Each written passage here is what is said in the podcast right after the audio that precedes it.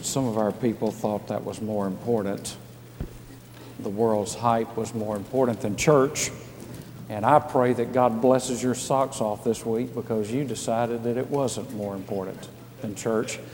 And when you see somebody who is not here tonight, who is home watching a game, and say, Well, I guess you're so stupid you can't work a VCR. And so you can bless them that way. But I was thinking, you know, the world, they're interviewing Celine Dion and Santana and Shania Twain and all these kind of people. There's not one person singing in San Diego today that God says yes. But God said yes to what we did tonight. I don't know what anybody else is doing. I don't know what songs they're singing. They make a lot of money singing them, but I want to tell you something. The angels don't join in with their songs, they join in with ours. They rejoice with us, and they honor the living Christ with us. And I tell you, I'd rather sing the songs of Zion than sing the songs that won't last beyond a few weeks on the top 40 because they're wonderful songs. I talked to Wayne Watson this afternoon and uh, I told him we had sung Glorify Your Name and, and uh, he and I were talking a little bit of it and he said, you know, he said, it took me five years to write that song. It just sounds so simple, doesn't it? But he said, you know, God wouldn't let that song out of my heart. He said, I just kept working on it, working. He said, it took me five years, and it was a real encouragement uh, to him. And, and I, I just am, uh, I, I don't know, something about that song. I, I said, you know, something, I saw people this morning, and it was like the first time you heard Alleluia or something. You know, people just kind of went, boy, I can connect with that. And I said, Wayne, you're driving me crazy, man. I said, I'm going to start calling you every morning because every morning I'm waking up with that song on my mind and it's about to drive me nuts because I can't think of anything else. And, and, uh, but anyway, I was just sharing that with you. It's free, it's cheap, didn't cost you anything, but uh, probably a commercial at the Super Bowl rerun. So, Acts 1, verse 12. Then they returned to Jerusalem from the mount called Olivet which is near Jerusalem, a Sabbath day's journey away, which means it was only one mile. When they had entered the city, they went up to the upper room where they were staying. That is, Peter and John, and James and Andrew, and Philip and Thomas, and Bartholomew, and Matthew, and James the son of Alphaeus, and Simon the Zealot, and Judas the son of James. These all with one mind were continually devoting themselves to prayer, along with the women and Mary, the mother of Jesus, and with his disciples. And we know that Jesus appeared for 40 days after the resurrection. And then at the ascension, it was 10 days before Pentecost. But they did not know how long they were supposed to wait, they just knew they were supposed to wait. And I want to submit to you that waiting time is, is never wasted time. And at times when we feel like we need to be busy, sometimes God wants us to wait. Many of you have prayed for George Harris over the last few weeks, and George was in a serious uh, motorcycle accident, actually hit without a, a, full mask on and in a motorcycle. Hit a guardrail with his face. And they had to do two orbital implants. He's got like 90 screws in his face. Uh, he, he had to have, I don't know, eight hours worth of surgery, and it's a miracle that he didn't break his neck. And I got an email from him yesterday. And he said, You know, he said, in all this time I haven't been able to read because I've had stuff in my eyes trying to keep my eyes from, from me losing my eyes. He said, All I've been able to do is pray. And he said, The medicine they've got me on for pain, I can't sleep at night. So he said, From 1 o'clock to 2 o'clock in the morning, every morning, I've prayed for you and I've prayed for Sherwood Baptist Church. And he said, I want to tell you, some of the sweetest time I've ever had with the Lord. He said, For me to have to go through this so that I have to sit by myself and literally pray for three or four hours every night just before the Lord. And he said, The Lord has told me, George, for the rest of your life, no more engagements, only assignments. You just go where I tell you to go, and you do what I tell you to do. So I appreciated him doing that. But you know, I thought about uh, my sabbatical. It was hard for me to slow down. I mean, the first two weeks, I'm just, you know, I got to do something. I mean, about the time I got slowed down, I had to come back. You know, I, I, I just, I could, I'm so geared. Some of you don't understand that. Some of you can sleep in a train wreck, but, you know, uh, but I, I am so geared that it's just hard for me to sit back and wait Because my nature is if I'm not doing something, I must not be being used of God. And I, it took me literally a month just to get back and settle down and listen and think like I needed to. And to kind of look at life and where I was and what God wanted to do with me and what He wanted to do with my life and my ministry and just kind of get it all in a perspective. But I had to slow down to do that. I was so busy, God was taking a number to try to speak to me, you know, and I just needed to just wait a little bit. Now, we don't know what all they did in those 10 days while they were waiting, but we do know these things, and there are four things that they did. Number one, they got their marching orders. Verses 6 through 8, Jesus gave them their assignment, their marching orders. In verses 9 through 12, they witnessed the ascension. I, have been to the Mount of Ascension. There's a footprint there. Any, any, of you ever been to the Mount of Ascension? There's a footprint. Actually, it looks like a Nike tennis shoe footprint. And they got this little box around it, and they say, This is the footprint of Jesus. I'm going, Oh, yeah, right. Of course, that was the same guy who told me I could ride the same donkey Jesus rode for one American dollar. Uh, Honest to goodness, he did. He was standing, he was standing right outside the Mount of Ascension, ride the same donkey Jesus rode, one American dollar. Well, I don't believe that's the footprint of Jesus, but it is the mount from which he ascended, and they witnessed that. They gathered to pray in verses 13 and 14. And then in verses 21 through 26, they replaced Judas, which has always been a passage of controversy, and we'll talk about that before we get to the end tonight. Now, before we get into the, heart of the message, I, I want to give you a little parallel here. Uh, the book of Joshua and the book of Acts are both transitional books, they're bridge books. Uh, Acts is the Joshua, and Joshua is the Acts of the Bible. Uh, they, they have parallels, and some of them are subtle, but, but they have parallels in them. For instance, uh, both of them are bridges into new experiences with God. In Joshua, you have the bridge experience from the wilderness across the Jordan into the abundant life of Canaan and the, in, going into the promised land. In Acts, you have the bridge from Jesus being with the disciples to the Holy Spirit being in the disciples. In the book of Joshua, you find a command that they are to wait before they go into the land. And they're to consecrate themselves, for tomorrow the Lord will do great things among you. In the book of Acts, you see that they're to wait until the Holy Spirit comes. In the book of Joshua, they are to wait so they can take the land. In the book of Acts, they're to wait so they can receive power. So there are a lot of similarities between those books, but the thing that you need to understand is that when God tells you to wait, there's a reason for it. And for me, when God tells me to wait, one of the things He wants me to do is to measure my effectiveness. Not by my peers, not by public opinion, uh, not by popularity, but to measure my effectiveness by the Scripture and by what God has said in His Word. And, and uh, you know, the only audience I have to answer to is an audience of one. I will not stand before this entire church and give an account one day, but I will stand before the King of Kings and Lord of Lords and give an account. So I have an audience of one that I have to answer to. And so when I wait, when I get still, I have to measure my effectiveness in what God has called me to do, and I can discover some things. And so let me give you some ideas uh, tonight, if I could, out of Acts 1 about how we measure our effectiveness. First of all, we measure it by how we stack up to Acts 1 8. We measure it by how we stack up to Acts chapter 1 and verse 8. Now let's go back and read that again. But you shall receive power when the Holy Spirit has come upon you, and you shall be my witnesses both in Jerusalem and in all Judea and Samaria, and even to the remotest part of the earth. We measure it by how we stack up to Acts chapter 1 and verse 8.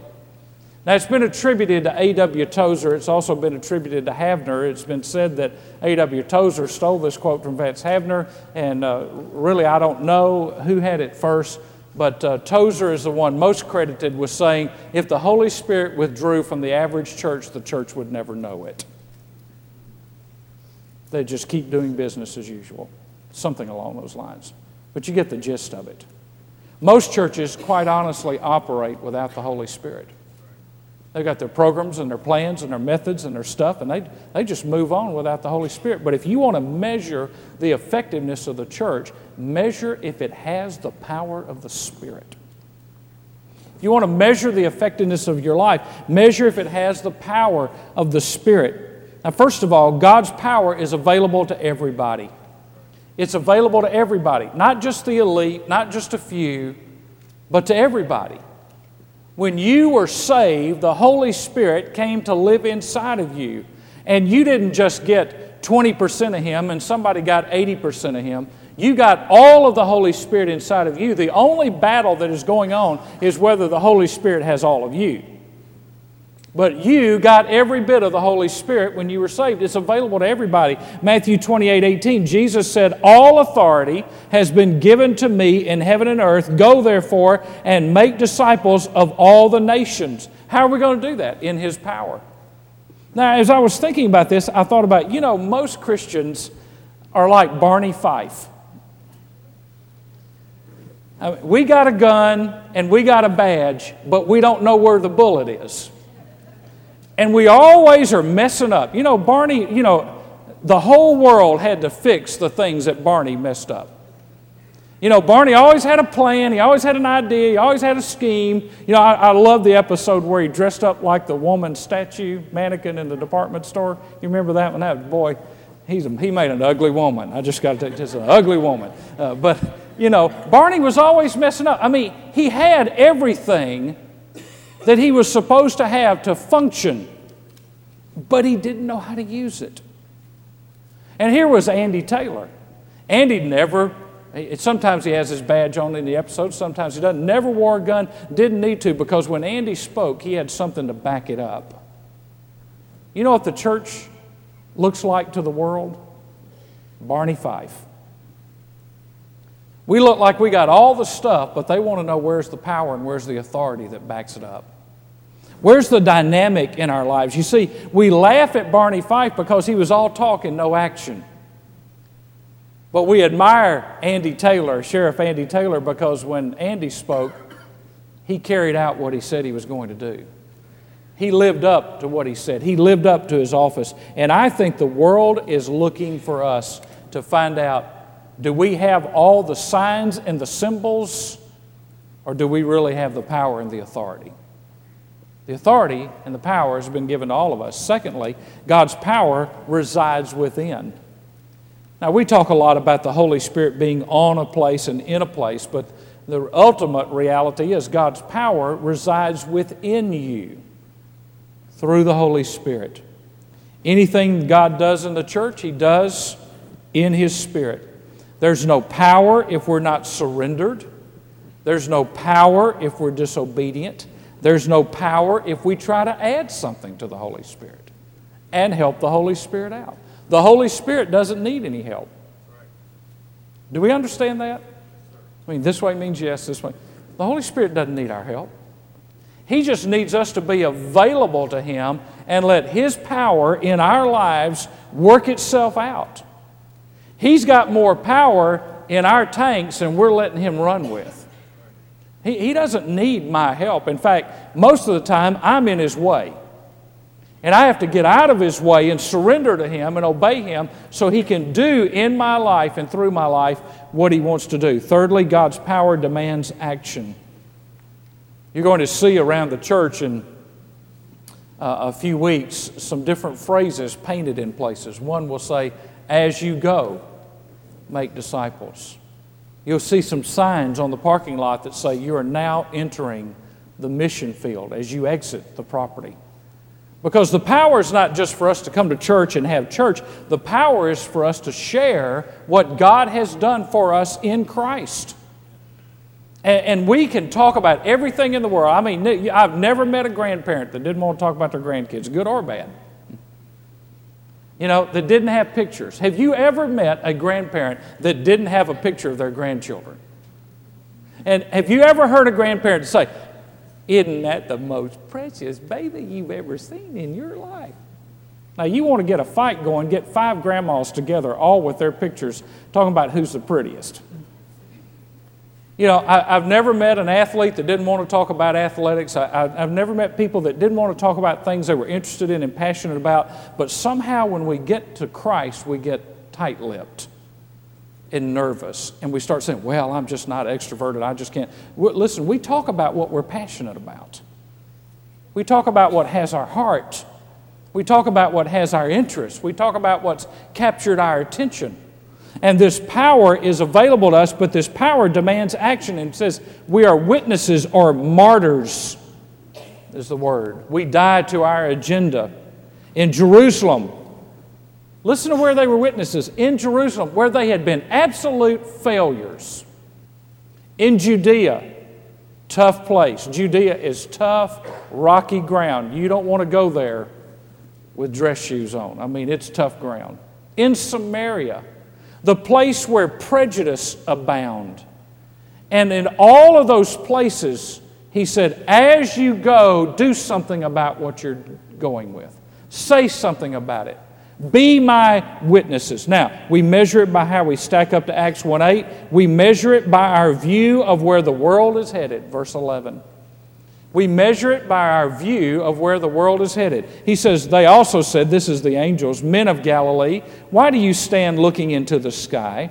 This Jesus, who has been taken up from you into heaven, will come in just the same way as you have watched him go into heaven.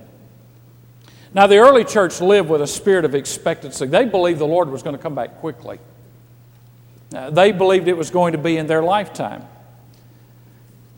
Now, now, Paul had to rebuke a church because they said, you know, the Lord's coming back. It's going to be wonderful. Jesus is coming. He's going to take us up. So shall we ever be with the Lord. And they just quit working. They, they just quit their jobs. They quit everything. And Paul said, listen, you don't work, you don't eat. Go back to work. There's a difference between living with a spirit of expectancy and not doing anything because Jesus is coming back. You see, there's a responsibility to come. Jesus promised he would come back. Remember what he said? Let not your hearts be troubled. Now, when's the only time you ever hear that verse? Funeral. Jesus didn't say that at a funeral. He said that in the context of a coming cross and a coming spirit. He said, Don't get uptight, don't be anxious. I'm about to go to the cross, but if I don't go to the cross, the Spirit can't come, so don't be uptight. Don't let your heart be troubled. He's telling us that He is going to prepare a place for us, but more than that, these angels are saying to us He's going to come back in the same way. Just as you've seen Him go up, He's going to come down. Paul tells us we'll meet Him in the air, those of us who are alive and remain.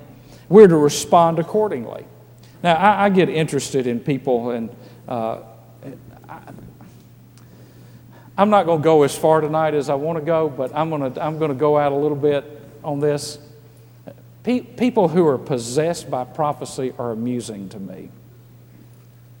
You know, you see some preacher on TV and he's got this chart of Babylon up behind him. You know, and he's the, the, the Babylon, and you trace it through here and everything else. You know, I don't care if you got every chart ever made. I don't care if you got a dispensational chart. I don't care if you have a Scofield Bible. What I want to know is, has that burdened you that when Jesus comes, there are going to be people who are lost? You see, we want to study, the, uh, we want to study the, the prophecy, and we especially like to read fiction. I don't need to read fiction. I know what the Bible says. The Bible says there's coming a day when, in one millionth of a second, Jesus is going to come back, and it's over. It may be in my lifetime. It may be a million years from now. I don't know when it's going to be, but I know this Christ is coming back. Amen. And I am supposed, I am supposed to respond accordingly. I don't get caught up in times and in charts. I don't care whether you're a premillennialist, millennialist, a post, or an ah. You know what? It doesn't matter what you are, God's going to do it His way. I know people that won't have fellowship with somebody else if they're not premillennial. You know, I can't have any fellowship with you. You don't believe, you don't believe in a pre trib rapture. Hey, what I believe about when the rapture is going to take place has not one bit of influence in heaven. Only God the Father knows when it's going to take place. And all the speculation and talking, you know, what are we going to do? What are you going to do if you miss the rapture? Hey, what are you going to do if you die before the rapture comes? You know, you, you see books, you know, Jesus is going to come back in September of 1988. Well, you know for sure he's not going to come back then. Because the scripture says no man knows the day or the hour. So anytime anybody puts a label on it says Jesus is going to come back, people oh at the millennium. People, Jesus is coming back. It's a millennium. It's two thousand years. Perfect time for Jesus. He's not coming back. And I knew beyond a shadow of a doubt Jesus wasn't coming back because everybody thought he was. At a day and an hour that you know not. But he did say one thing: as it was in the days of Noah, so shall it be when the Son of Man returns. Now, you know what it was like in the days of Noah? Listen, people were eating and drinking and marrying and partying and having festivities and going about their business and ignoring God. Could be today. Could be long after we're gone. I love what Stuart Briscoe said. He says, I don't believe God gave obscure prophecies so we could sit in holy huddles trying to make charts, dotting I's, and arguing points. That's a good word. Now, here's what I believe in my humble and accurate opinion, which I highly respect. This is what I believe is the purpose of prophecy. It's twofold. You want to know why we have prophecy, and you know, if somebody's reading, you know, the Left Behind series, that's fine. Uh, you know, Tim LaHaye's made $70 million off of you, but uh, he hasn't shared any of it with me yet. Uh, probably won't if he ever gets this message. But uh, first purpose of prophecy is to encourage you to holy living. Purpose of prophecy is not for us to figure out dates and charts. The purpose of prophecy is I am to live a life in light of the fact that one day Jesus is going to come back. Does that make sense? I mean, I want to live prepared for his coming. I do not want to be, as the scripture says, ashamed at his coming. And so I'm to live a life, a holy life, in light of his return. Secondly, it should stir me to share my faith. It should stir me to share my faith. Because there is coming a day when God's going to come back and it's all going to be over. And if that is a truth, and it is, regardless of where you're pre, post, or ah, or whatever you are in between, or however much you've read about prophecy, take your sponge and squeeze it out on a world that needs to hear that Jesus is coming back. And one day, every man, every woman, every boy, and every girl is going to have to answer for what they did with Jesus Christ.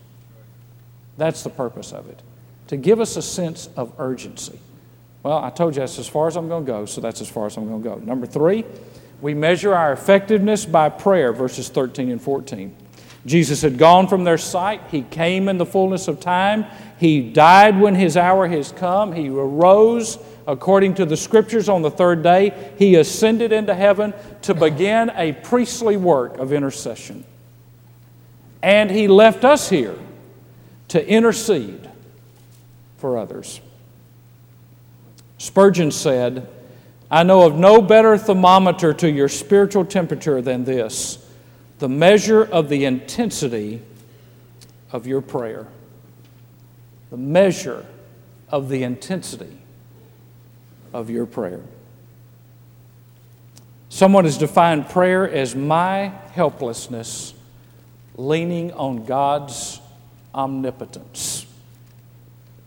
My helplessness leaning on God's omnipotence. Now, we all know those acrostics for prayer acts, uh, adoration, confession, thanksgiving, and supplication, but can I give you what I think are the things behind uh, the, the methods of prayer, if you will, the, the different ways we're supposed to pray? And, you know, can I? Uh, I'm going to chase another real rabbit real quick, okay? I really don't care, and I don't think God cares if you start with adoration or confession or so. Just pray. Just pray. You know, uh, well, okay, now I've done my adoration. Now let's see, what am I supposed to do? I'm supposed to do confession. Okay, now, now I'm supposed to do thanksgiving. Listen, just talk to God. You know, when my kids talk to me, they don't walk into the room and go, Oh, great and mighty Father who gave birth to us, who brought us into this world by your omnipotent being. who has blessed us with clothing and food and has paid for our education so that we might be blessed and has provided a car for us which we might drive. You who are worthy because you pay the insurance for teenager drivers. You know what they do? They come and say, Dad, I need 10 bucks. And they just cut to the chase. They don't have to convince me of anything. And sometimes we pray like we're trying to convince God of something. And we, we worry so much about the system that we forget that prayer is a conversation with our Heavenly Father. A conversation. It's a dialogue. God talks to you, you talk to God. So let me give you what I think are the backgrounds, uh, four aspects that you need kind of behind your prayer life. Number one is brokenness. Without Him, you can do nothing. That's why you pray. Because apart from God, you can't do anything. You can't change any situation. Number two is anticipation. Anticipation. I can do all things through Christ who strengthens me. Whatever God puts in my path, I can do it because God has already provided within me the resources to strengthen me for the task that He's given me. Number three is faith. What God says, He will do. And number four is obedience. What He says, I will do. Faith is what God says He will do, obedience is what God says I will do. And any serious work of God is birthed in prayer. That's why they went and that's why they waited. And what were they waiting for? They were waiting for what they were praying for, for the Spirit to come, for power to come. They were laying hold of God in prayer and asking God to send down what He had promised. Everything starts in prayer. Every revival in history has been birthed in a prayer meeting. Now, before I became a pastor, I served in seven states in youth ministry. You move around a lot in youth ministry because you're always dodging bullets. So, you know, I, I, served in seven states. Can I tell you that only one church in those seven states had an intercessory prayer ministry? Uh, we, we had a visitation night, we had a prayer meeting, the worst attended meeting of the week. You know, we had events, we had GAs and RAs and mission groups and everything. We had, we had all the stuff that a church is supposed to have, but not one had an intercessory prayer ministry until the last one I served before I became a pastor. Why is it that we neglect to do the very thing that the disciples wanted Jesus to teach them? People want to learn this and want to learn that, but until we learn how to pray, we'll never learn how to appropriate it in the way that God wants us to appropriate it and take it through the grid of taking it before God in prayer. They prayed continually. It means that they were constantly diligent. Was not passive. Now, that word continually in this verse is used by Luke in two other ways. In chapter 2 and verse 42, he uses it of the new believers after Pentecost who continually devoted themselves to the apostles' teaching. So now watch this pattern here.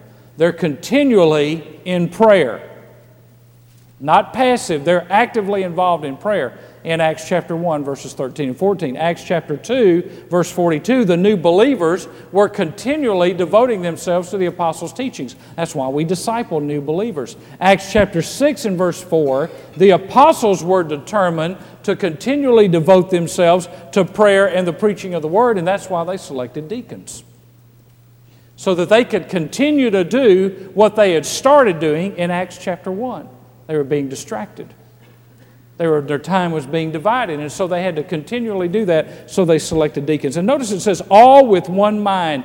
Ten times in, in the book of Acts, and uh, he uses, Luke uses this emphasis on all in one mind, of unity of mind and unity of purpose. Listen, folks, the basis of unity in a church is prayer. It's not everybody being a Democrat or everybody being a Republican or everybody being black or everybody being white or everybody being uh, middle class or upper class. Or the basis of unity in a church is not sociological. It's prayer. We find our unity at the foot of the cross. The ground is equal at the foot of the cross. There's no hierarchy at the foot of the cross. There are no titles at the foot of the cross. We lay aside our differences because at the cross, God bridged the gap between all of our differences. And He made us not Jew or Gentile, slave or free, black or white, rich or poor, but all one in Christ. That's the basis for our unity.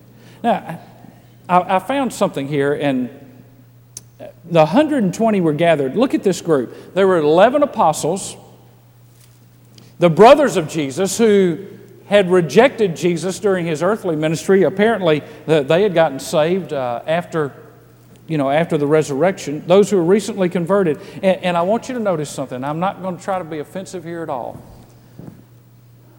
And Mary, the mother of Jesus.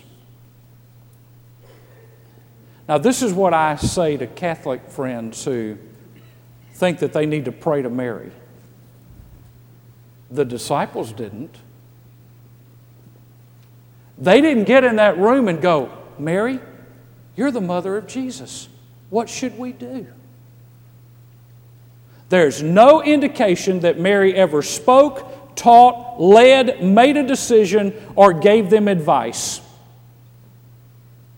They did not go to Mary, the mother of Jesus, for advice. And by the way, the Catholic Church has just officially proclaimed that Mary is a co redeemer with Christ. That is blasphemy. There is no co redeemer. There is one mediator between God and man, Jesus Christ. Scripture is very clear on that. And somebody can pray to Mary and go to hell. Did you notice they never, ever consulted Mary about what to do? Why? She was just one of many.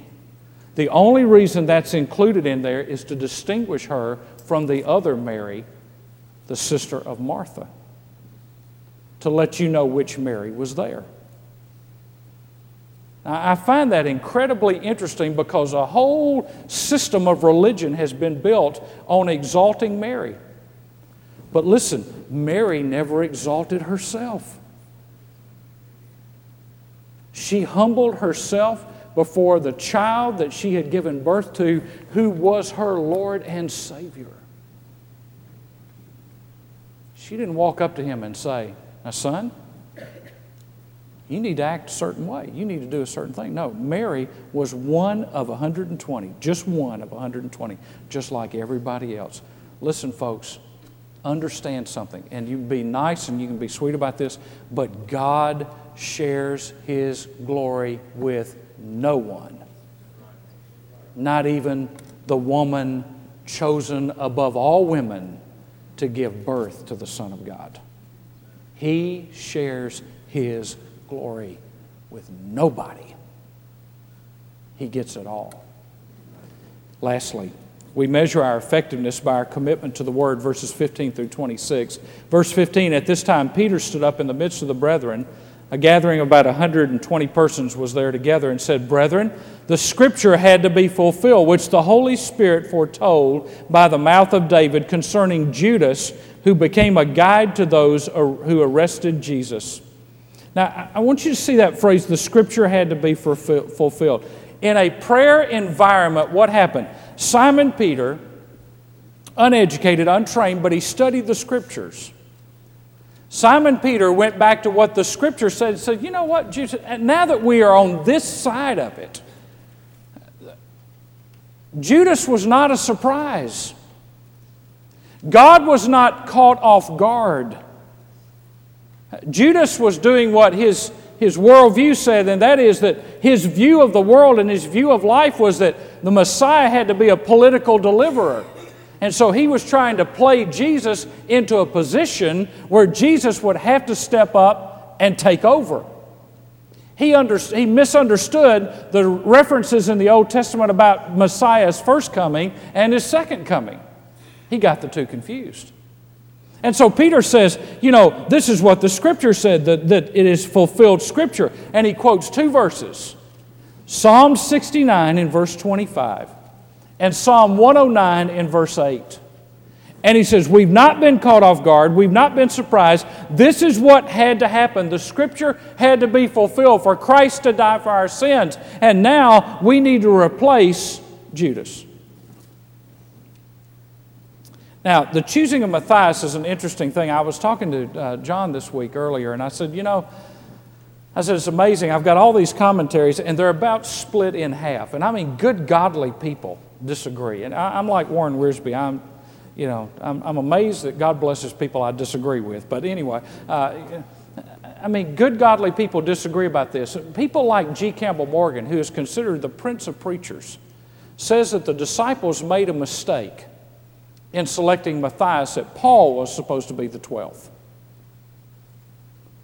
But others say, no, Matthias, they followed Scripture. They were in now remember, you got to remember, they're in a prayer environment they're told to wait, and while waiting, they're praying, they're thinking about what God has said in His Word. Because you remember now, when Peter stands up to preach at Pentecost, he's going to go back and spontaneously begin to bring out scriptures from the Old Testament that he's been thinking about and praying over, about how they related to Christ and the coming of Christ. And so he says, We, we need to replace Judas. They were called the 11. After this, they're called the 12. And there are good, godly people who say that Matthias shouldn't have been chosen, that Paul should have been the one. But here's the requirement the requirement was that they had been with Jesus since the beginning. You know, it really helps if you just read the Bible. The requirement was that they had been with Jesus since the beginning and that they were witnesses to the resurrection. Paul was not with Jesus from the beginning, and he only witnessed the resurrected Christ in Acts chapter 9 which is probably several years later. So Paul didn't meet the requirements. And oh, by the way, Paul never thought he should have been one of the twelve. Paul never brought it up. Paul said, I, am the least of all. In fact, one of the terms that Paul uses for himself in the scriptures, one of the terms, one of the Greek terms that he uses for himself, he says, I am as the product of an abortion.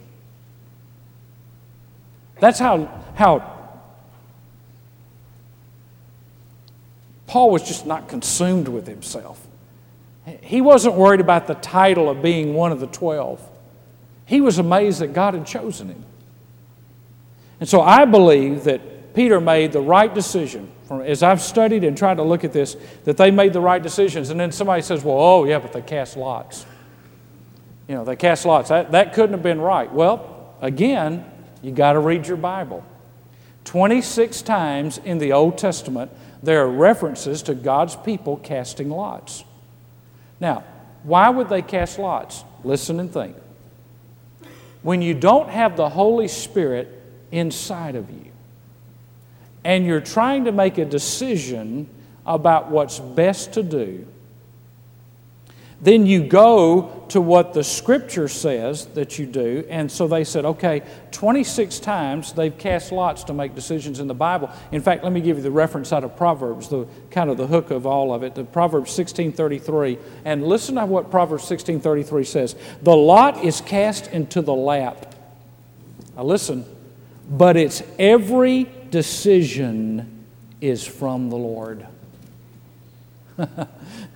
You know what? Those disciples believe that, okay, here we've got two equally qualified men. How do we decide which one is going? All things being equal, equally qualified men, both there from the beginning with Jesus, both have witnessed the resurrection, both have been with us. How do we decide which two, Lord? We'll cast lots. It's a biblical thing to do. And so they cast lots. And listen to what this verse says again. The lot is cast into the lap, but its every decision is from the Lord. This was like a coin toss. Heads or tails? Heads Matthias, tails the other guy, you know. Here's what they believed. Now, you really got to believe in sovereignty God to believe this, or you say, oh, yeah, well, whatever. I believe that God was so sovereign that God decided which way the lots went. And you'll read people or you hear people say, well, we never hear about Matthias. Well, there are a lot of people you never hear about. That doesn't mean that God didn't use them, and that doesn't mean that God didn't choose them.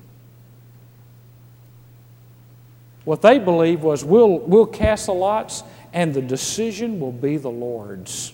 Even in the casting of the lots, They put it under the sovereignty and the lordship of Christ that God would, in the casting of lots, choose the one he wanted. Interesting. Verse 24. And they prayed and said, You, Lord, and know the hearts of all men, so show which one of these two you have chosen. Now, chosen is the same verb used in Acts chapter 1 and verse 2 where it says Jesus chose the apostles. Now, these apostles were chosen for three reasons. They were chosen to plant churches. They didn't know that at the time. They were chosen to plant churches, they were chosen to preach Christ, and they were chosen to protect the church.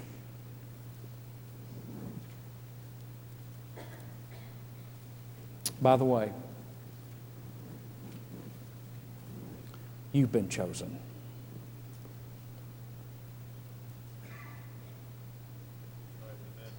God looked down one day and God sovereignly said, I choose you. It wasn't because of your resume, it wasn't because of your looks, it wasn't because of your education. It wasn't because of your ability, your background, your money, or anything else. God just sovereignly said, I choose you. And He set His heart on you. And He sent His Holy Spirit to convict you of sin. And He sent His Son to die for you. Before you ever knew you were lost, God already sent His Son to die for you. So that when you came under the convicting power of the Holy Spirit, you would find the Lord who had chosen you. Folks, we've been chosen by God. A sovereign act that we could not begin to even understand in our finite minds. You see, I, I, I think I understand a little bit about this because, and, and understand the context that I say this in. W- with my children, I didn't choose them. They're the children God gave me. When Terry and I had two children, we had two girls. I didn't choose whether we would have a girl or a boy, or we just had kids. But you see, when I was adopted into the family, I was chosen. Understand? I mean, God sovereignly orchestrated for a single mom to be in a certain town at a certain place to meet a certain doctor who was a best friend of my parents, and all of those decisions orchestrated together. And you know, I've sat and thought, you know, I could have ended up in a house with a bunch of drunkards, and I could have ended up in with people that were rebellious and hellish, and you know, but God put me in, in a Christian home. He chose that for me. And I had nothing to do with it. And when my parents chose me, they chose me before I was ever born. They said, We'll take care of the hospital bill and we'll take care of the doctor bill, and whatever comes out, that's what we'll take. And so they chose me. Folks, listen. Don't walk around on your lip. Don't walk around feeling sorry for yourself. Before you were ever born, God said, I choose you. I choose you. I want you. I love you. I've chosen to send my son to die for you. And there's nothing you can do to repay me because it's an unpayable price. But all I ask of you is your love in return.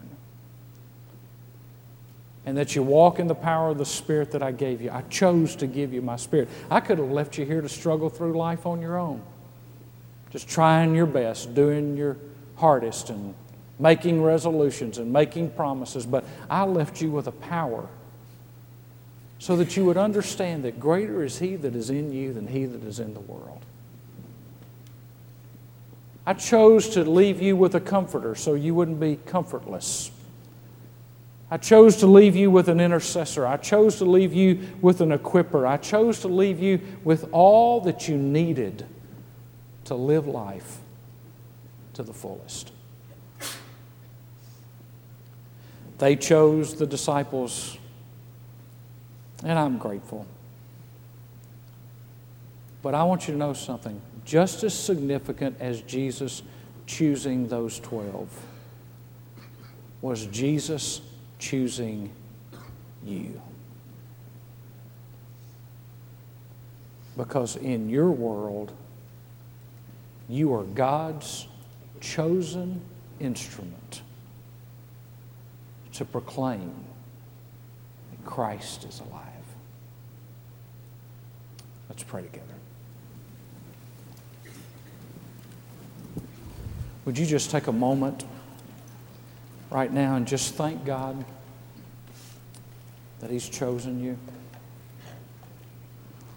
Would you just wait for just a moment and just think and pray? And just say to the Lord, Lord, I, I can't imagine that you would love me that much.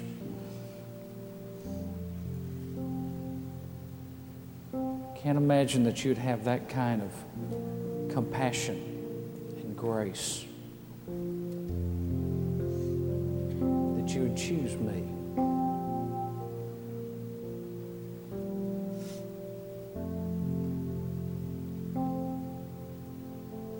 But you know, God didn't choose us to sit in church.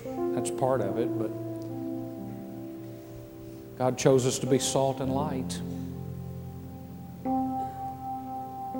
Shows us to share the hope that is within us. God chose us so that we could be witnesses.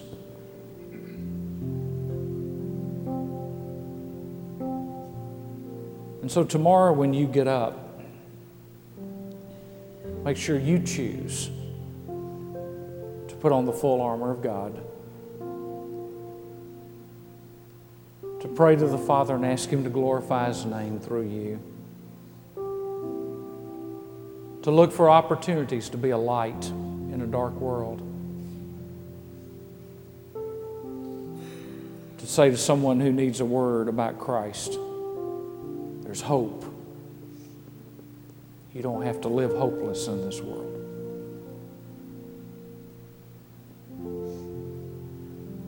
You choose this week to make a difference in some place with somebody so that they can see God with skin on you. And they can see in you the reality that Jesus Christ does make a difference.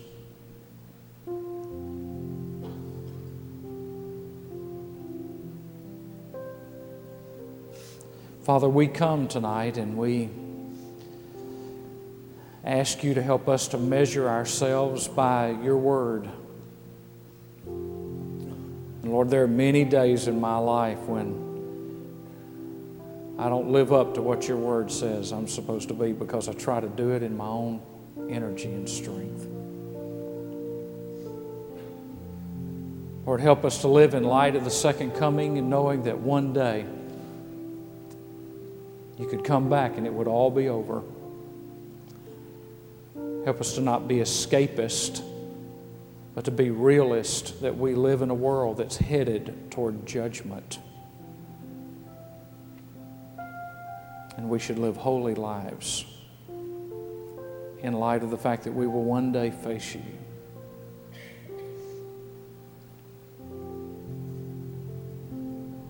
Father, help us to measure our lives by our prayer lives. And I must admit, Lord, that there are days when my prayer life is gets a passing grade and some days when it just gets a failing grade.